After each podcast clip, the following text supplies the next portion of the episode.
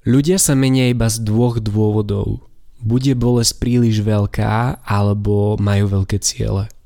Čo si myslíš, aký dôvod prevláda v našej spoločnosti? Ľudia potrebujú dostať facku, aby niečo zmenili. Doslova im smrť potrebuje zaklopať na dvere, aby si niečo uvedomili, aby si niečo zvedomili. A aj to niekedy nezoberie. Pretože väčšina ľudí je nevedomých. Väčšina ľudí nevie, že keď nerastie, tak upadá nerob túto chybu tiež.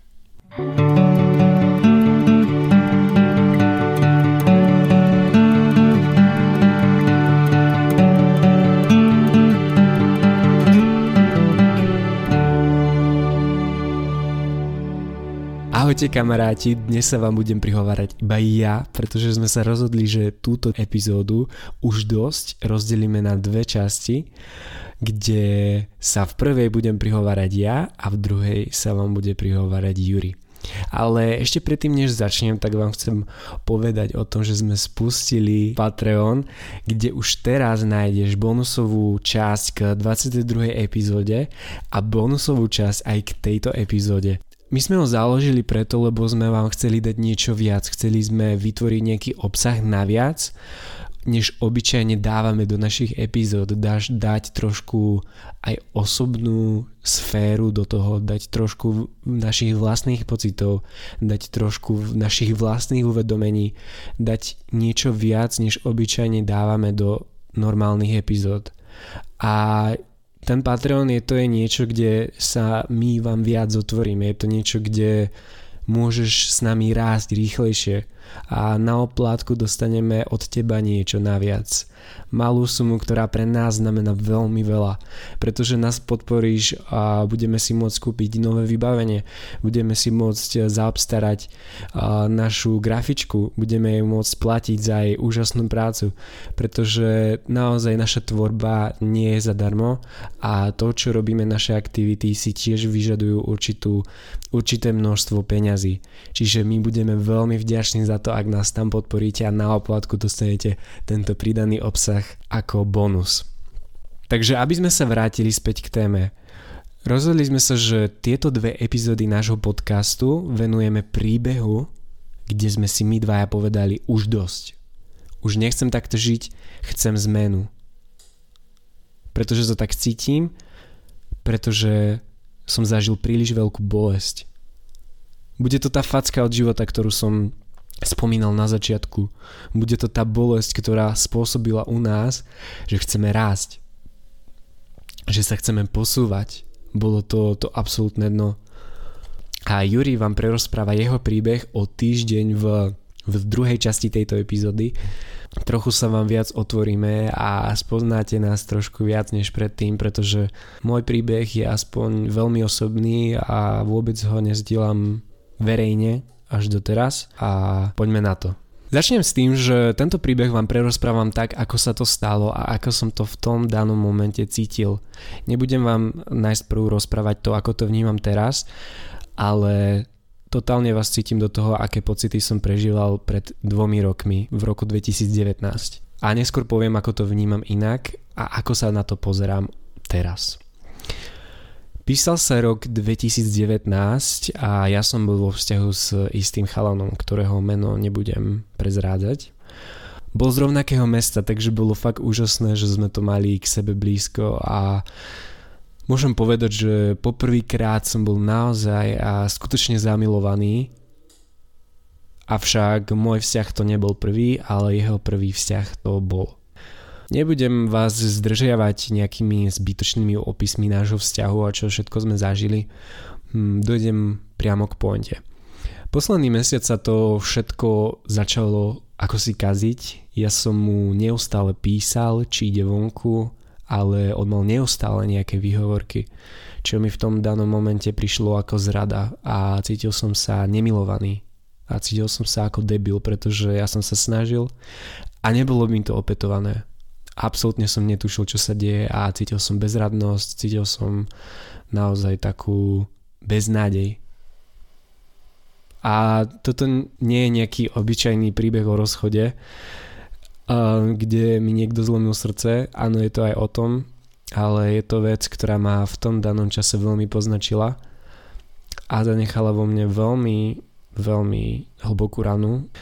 Nový rok 2020 sme strávili spolu tiež s jeho kamarátmi, avšak v tom byte, kde sme boli, sa so mnou vôbec nerozprával.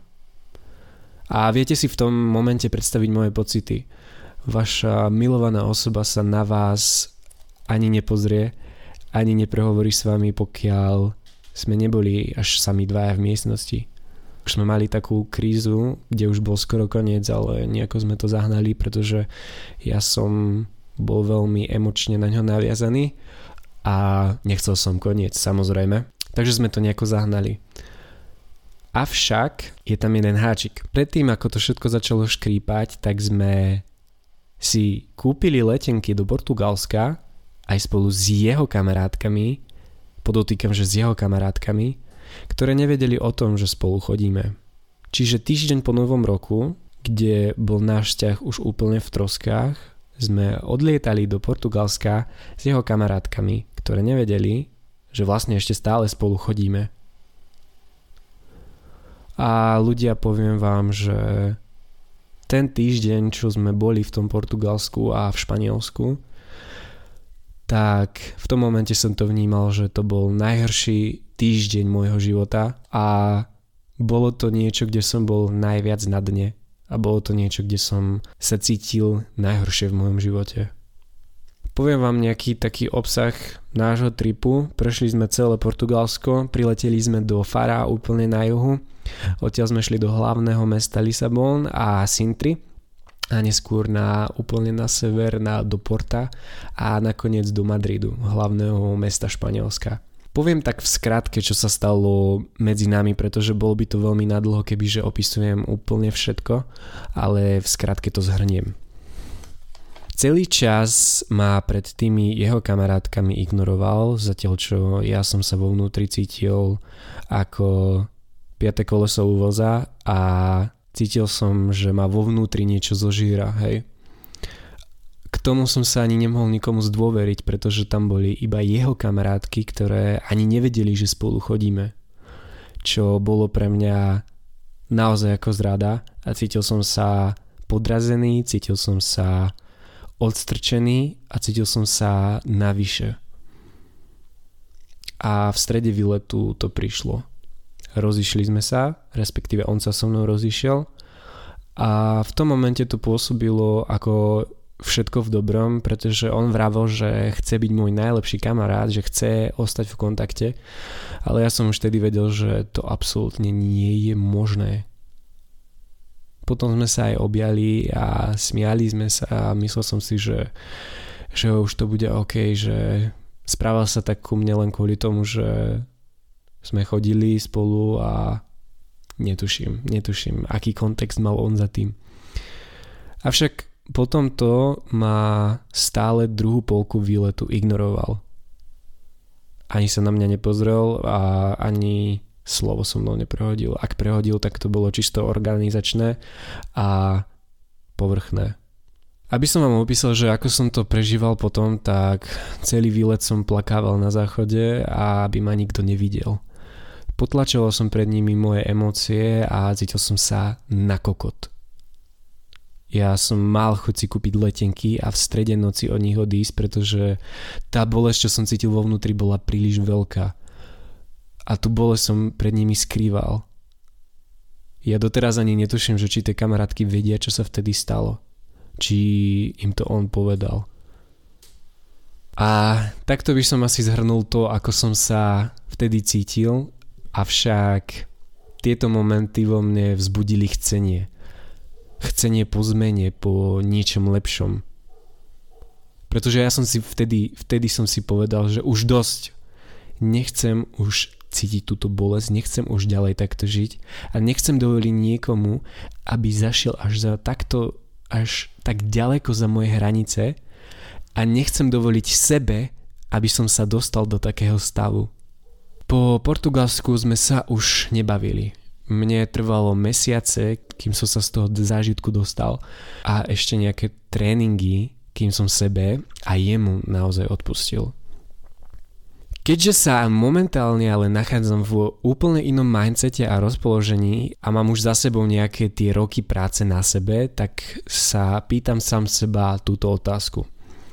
Čo pozitívne to mohlo pre mňa vtedy znamenať? Dal by som asi také hlavné tri dôvody alebo tri pozitívne veci, ktoré to pre mňa znamená a ako to vnímam teraz. Prvým bolo, že život mi dal poriadnu facku uvedomil som si to, že som bol zodpovedný za to, ako som sa vtedy cítil, pretože ja som vedel, že je to zlé a že v tom, a že v tom Portugalsku to bude ešte horšie. Mohol som neísť, mohol som odmietnúť, aj keď možno som, som veril v to, že bude to ešte lepšie. A taktiež som si uvedomil, že ten človek bol pre mňa v danom momente veľmi toxický. Možno som ho teraz tak onálepkoval, ale ja som to vtedy tak vnímal a v mojej realite a v mojej mape sveta to takto bolo. Druhým takým pozitívnym bodom je, že keby sa toto naozaj že nestalo a nezažil by som tieto veci, tak by som nenašiel seba nikdy by som nešiel na cestu osobnostného rozvoja a nikdy by som sa k vám takto neprihovaral cez náš podcast, kebyže som stále s ním. A možno by som sa ešte mesiace potom trápil. A tretí bod, ktorý vnímam ako pozitívny, je, že by som nespoznal Juriho. Kebyže som stále s ním vo vzťahu a hento sa nestane. Pretože vzťah s Juriem mi ukázal, že láska naozaj existuje opäť a dokázal mi to, že sa to dá, že ak obaja vo vzťahu na sebe pracujú a posúvajú sa ďalej, tak to má zmysel. A naozaj tieto veci by som si neuvedomil a takéto bohaté životné lekcie by som si nezvedomil, kebyže si neodserem ten týždeň. Naozaj, ja som sa ten týždeň mi dal toľko toho do života, akurát ja som to vtedy tak nevnímal, pretože som bol v sračkách Akurát možno niekedy sú tu naozaj tie sračky preto, aby nás niekde posunuli ďalej. Nemôže byť všetko rúžové, pretože kde by sme sa potom dostali? Pretože bez dažďa by nebolo slnko krásne a bez dažďa by kvetiny nerástli. A práve preto si teraz dovolím tvrdiť, že som naozaj vďačný svojmu bývalému za to, že sa správal tak, ako sa správal. Niekedy naozaj najcennejšie lekcie prichádzajú cez najnáročnejšie životné obdobia. Čo som si ale neskôr uvedomil, ja som si neskôr uvedomil, že ten bývalý to naozaj myslel dobre a v danom momente konal najlepšie ako vedel. Najlepšie. Ako som sa pripravoval na túto epizódu, tak som si čítal staré správy z toho obdobia, aby som sa naozaj vcítil do tej situácie a ja vám poviem, že ja ho chápem. Ja rozumiem, že prečo sa tak rozhodol a rozumiem, prečo sa chcel so mnou rozísť. A áno, mohol sa vtedy správať inak a mohol sa správať ešte horšie, ale on v tom momente robil to najlepšie, ako vedel. A to je dôležité si zvedomiť, pretože ľudia vždy konajú najlepšie ako vedia, akurát nie vždy to môže byť dobré pre ostatných. Akurát pre nich to je dobré. Teraz ti poviem nejakú message odo mňa, čo som sa cez toto životné obdobie naučil, kedy som si povedal, že už dosť. Nikdy nechoď proti sebe za žiadnych okolností, ani kvôli milovanej osobe, ani kvôli rodine, ani kvôli blížnemu. Nikdy. Vždy daj svoje pocity najavo. Keď chceš plakať, tak plač. Bovie, aké by to bolo, keby som to tým kamarátkam povedal. Možno by sa mi uľavilo. Možno by som nemal ani taký traumatický zážitok z toho. A momentálne odkazujem na našu 20. epizódu o potláčaní emócií, pretože to je niečo, čo, v čom som bol vtedy expert. a naozaj som potlačoval každú emóciu, ktorá chcela výsť von a nakoniec to dopadlo tak, že som sa 4 mesiace z toho nevedel spamätať.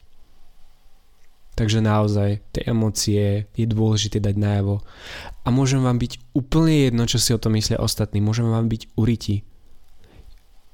Aké by to bolo, keby že sa tam možno zosypem, ale dám to von a budú o tom vedieť všetci. Myslím si, že by mi to mohlo byť jedno, pretože som to tak cítila, pretože by sa mi uľavilo. A možno by nás to ešte zblížilo. Boh vie. Ďalšiu vec, ktorú by som ti chcel odkázať je, že snaž sa obuť do topánok druhej osoby. Pretože ja ho teraz už chápem. Ja mám techniky na to, aby som sa vcítil do jeho osoby a pochopil to, čo tým myslel. Vtedy som to ale nevedel, pretože nemal som na to nástroje. Vychádzaj z toho, že každý človek má za svojim správaním vyšší pozitívny zámer. Aj on ho vtedy mal. Ja som ho akurát nevidel, pretože som to vnímal z pozície obete a z pozície ublíženého, že mne bolo ublížené a teraz ty za to môžeš a ja ti neodpustím. Halo, ubližuješ len sám sebe. Ten človek to vždy myslel dobre. Vždy má človek pozitívny zámer, akurát nemusí byť pozitívny aj pre druhých. Toto je dôležité si zvedomiť, pretože ľudia konajú najlepšie ako vedia. Prosím, toto je príbeh, kedy som si povedal, že stačilo, že chcem zmenu, chcem sa posunúť ďalej, chcem sa stať najlepšou verziou seba samého. A som vďačný za to, že sa mi to stalo, pretože inak by som nebol tam, kde som teraz. Predtým, než ukončím túto epizódu, tak ti chcem pripomenúť, že na Patreone nájdeš bonusovú časť k tejto epizóde, kde popisujem, ako to u mňa prebiehalo, keď som bol po rozchode, ako som to zapíjal alkoholom, a ako som následne spoznal Juriho a ako som začal pracovať na sebe. Tesne po tomto už dosť momente. Verím, že si z tejto epizódy odnesieš čo najviac a možno práve teraz prežívaš podobnú situáciu alebo v minulosti si prežíval, alebo možno budeš prežívať v budúcnosti. Máš ju vo svojich rukách. A ver mi, či nie, všetko zlé je na niečo dobré. A možno to ani nie je zlé, možno to je len škola. Možno to je len škola, ktorú ti udelil život, aby ťa posunula na vyššiu priečku. Pretože ty máš tú zodpovednosť, máš zodpovednosť za svoj život, za svoje pocity, za svoje stavy. Tak ho chyť a priprav sa na bláznivú jazdu, plnú